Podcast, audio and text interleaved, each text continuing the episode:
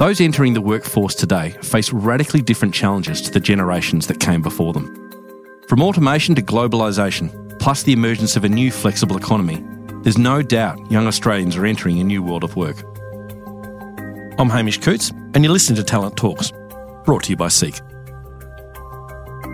The Foundation for Young Australians is keenly focused on these issues and has delved into research on this new work order.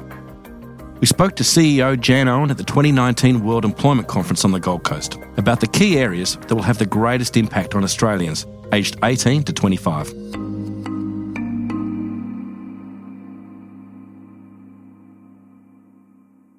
So, looking at your most recent set of reports, what are some of the challenges that the young people are facing when they're entering the workforce?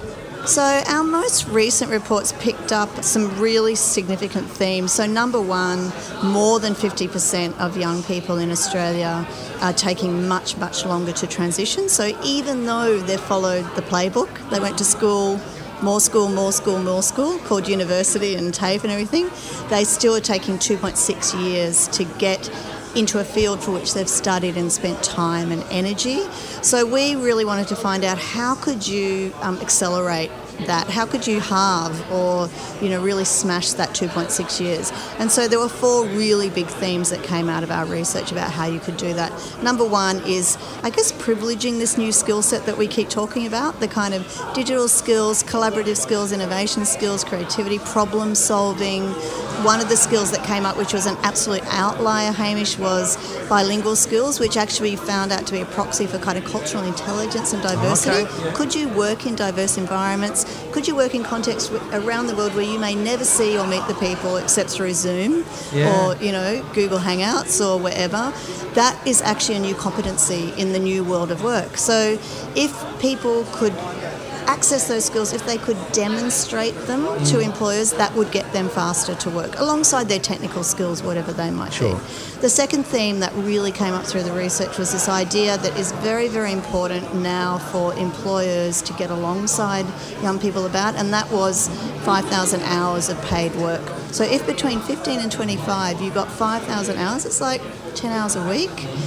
If you got 5,000 hours of paid work, it would absolutely transform. You would get to work 12 months faster than if you didn't. So that experience of hands-on in the workforce, but doing it year on year, week on week, actually is kind of future-proofing you.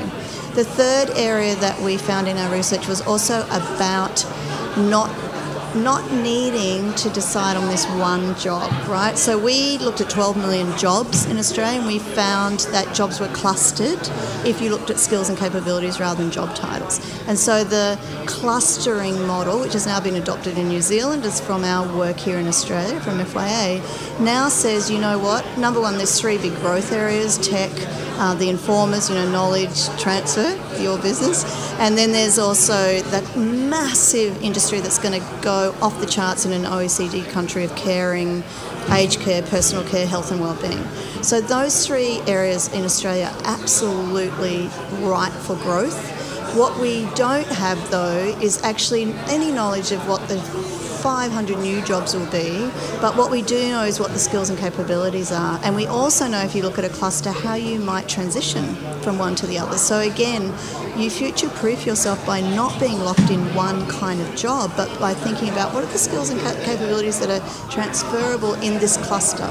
And so in the Informers cluster, which has got a a huge range of jobs and people in different jobs, what we found is if there were more than 50 common skills and capabilities, you could access up to 13 different jobs Okay. without having to retrain. Wow. Without having to go and get another degree. And our underemployment in Australia is full of young people with two degrees, a master's, etc. So that insight was really important. And then the fourth and last insight was about actually kind of mindset. So that whole idea that our perception is that we have a generation of young people who want autonomy, mm-hmm. They want meaning and purpose, and that comes up all the time in every context in every industry. And but they also want mastery. They're very keen to learn new skills and build their whether it's a digital stack or whatever the stack is. That mastery in terms of technical is still huge, but that is married with meaning and purpose and autonomy. Mm, okay. And that to me sort of speaks to a kind of a, an optimistic outlook. Like what you hear? Tune into more Talent Talks by hitting the subscribe or follow button in your favourite podcast app. Just search Seek Talent Talks. What are the skills that will help prepare the younger generation for the future of work? Yeah, so as we said, I guess we've focused a lot on these um, transferable Yep. skills. So, um, and you know, they used to be called soft skills, kind of, you know, when I grew up, they're like nice to have. Yes. They're like, oh, if you've got time, don't forget Yeah. to learn how to Yeah. speak. You know, whereas If you could work now in a team, that would be lovely. Yeah, exactly. Yeah, yeah. But only if you've, you know, only if you've got time. Whereas we have employers, you know, we had, an, we had an engineering company come to us and say, we've got all these engineering grads, they are brilliant technically, but they can't talk. And they can't collaborate, and they certainly can't pitch or present. And so, can you work with us? Because we actually can't put them to work until they can do all these things. I find it very interesting that in TAFE New South Wales this year, the largest number of new graduates are people who've got degrees already, who are coming back to kind of get the practical skills and capabilities of that degree.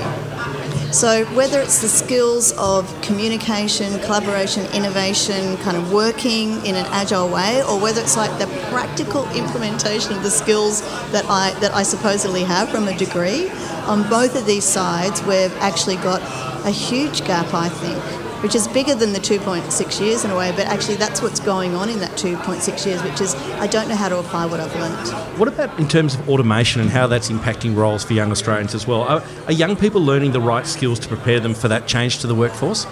Well, this is a really big discussion, right? So, automation, you know, I always think about, you know, when we first ro- started writing these reports, which is only five years ago, we were still playing what I call Russian roulette with jobs, right? You would see jobs listed, and you'd say, these jobs are in, these jobs are out. Five years on, only five years on, it's like, oh, the smartphone. We've got smart around jobs, and we're saying actually every single job is going to be disrupted every single job is going to be disrupted by automation. So nobody is safe. There's no Russian roulette with jobs. Every job is going to be disrupted. So I think that is the real focus: is how do you keep up in a context where every job is disrupted, where you're going to be expected to spend 30% of your time learning on the job. And I actually think young people will be very, very, very adaptive in that environment. I'm more interested in what employers are going to do in that environment. Like, that's a different agreement. That's that's actually a different partnership.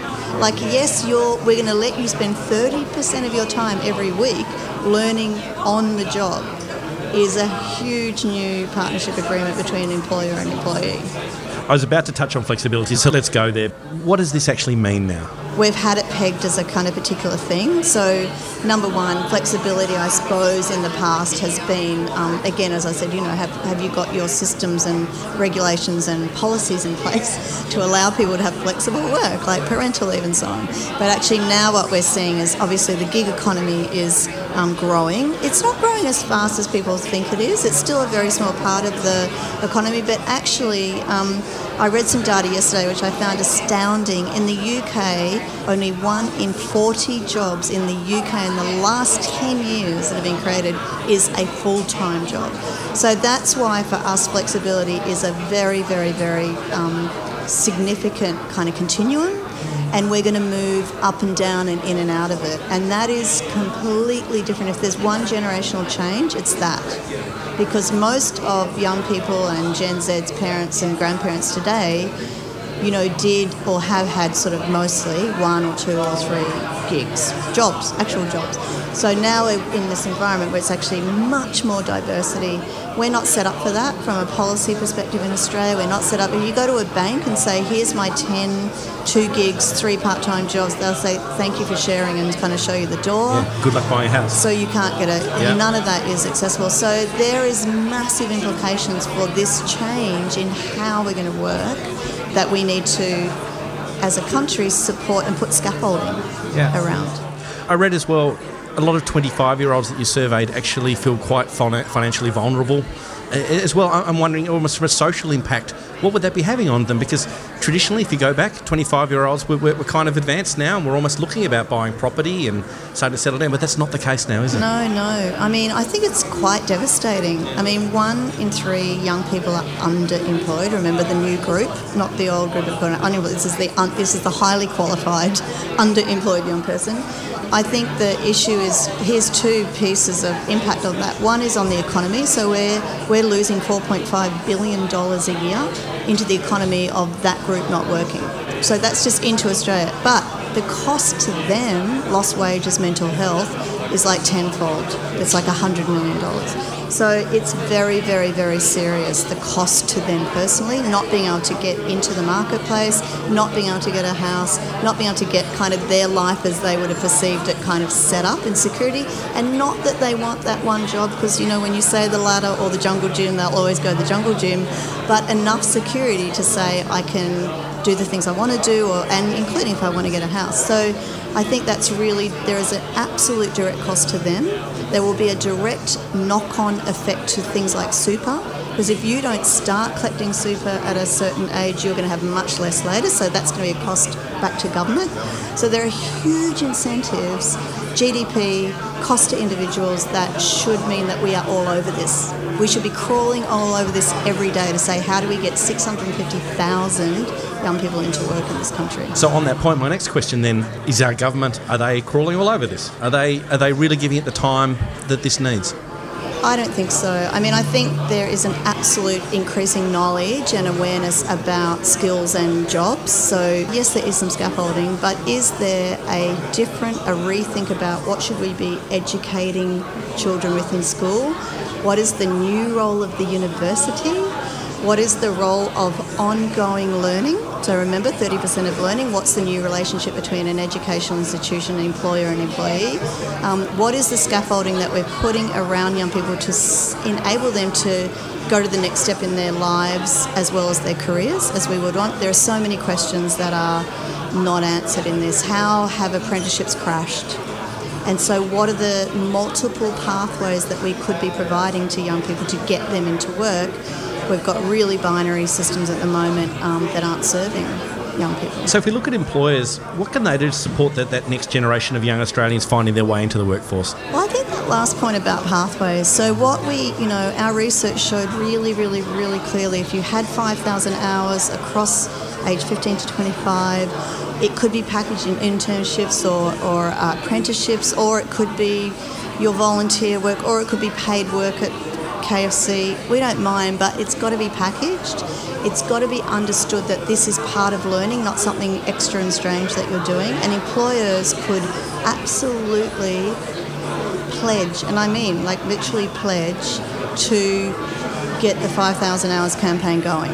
You know, they could say, we're going to provide 5,000 hours for these 100 young people in our region for the next 10 years and commit. They could commit to that. That's one thing. The other thing that we're asking employers to do is start thinking more about these skills and capabilities.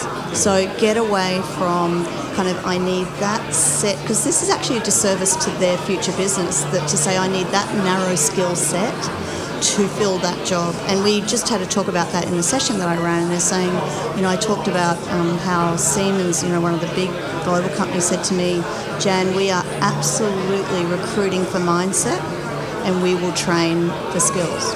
We're recruiting for mindset now. We're going out and just recruiting for it. We, we can do all the training. We don't even need universities. We've got our own university. So we, but we're recruiting for mindset, and also we're recruiting now for diversity. We've done work at FA with a whole heap of companies, and because we have a very diverse workforce and access to very diverse young people from very varied backgrounds and lived experiences, everyone wants that. They know they have to have a workforce that more adequately represents their customer and is not kind of at odds with their customer. Yeah. I think you've answered this, but but, but I'll, I'll go back there around career development. Is there enough focus on career development? Is it where it needs to be, or are we are we getting stuck behind? So we started working with uh, institution or education institutions on micro credentialing. So one of the biggest shifts is going to be, uh, and our job clusters work showed this, that instead of starting again, if you could work out a path that was micro credentialed, you could go from one job with your qualifications that you have and just upskill or retrain to a job in that cluster. And that's a really, A, it's more cost effective, it's faster, um, and it's going to be probably more pertinent in terms of what the actual needs are of an employer. And no doubt opens up a lot more possibilities. Yes, as you said exactly. Yeah. Exactly. So, but that's career management and navigation at a quite high level. And so I think it's going to be super interesting. Again, what are the partnerships that employers, it's going to be the best offering to employees is going to be an employer who says, actually, you know, it's not about you staying here forever. In fact, we know that's not going to happen.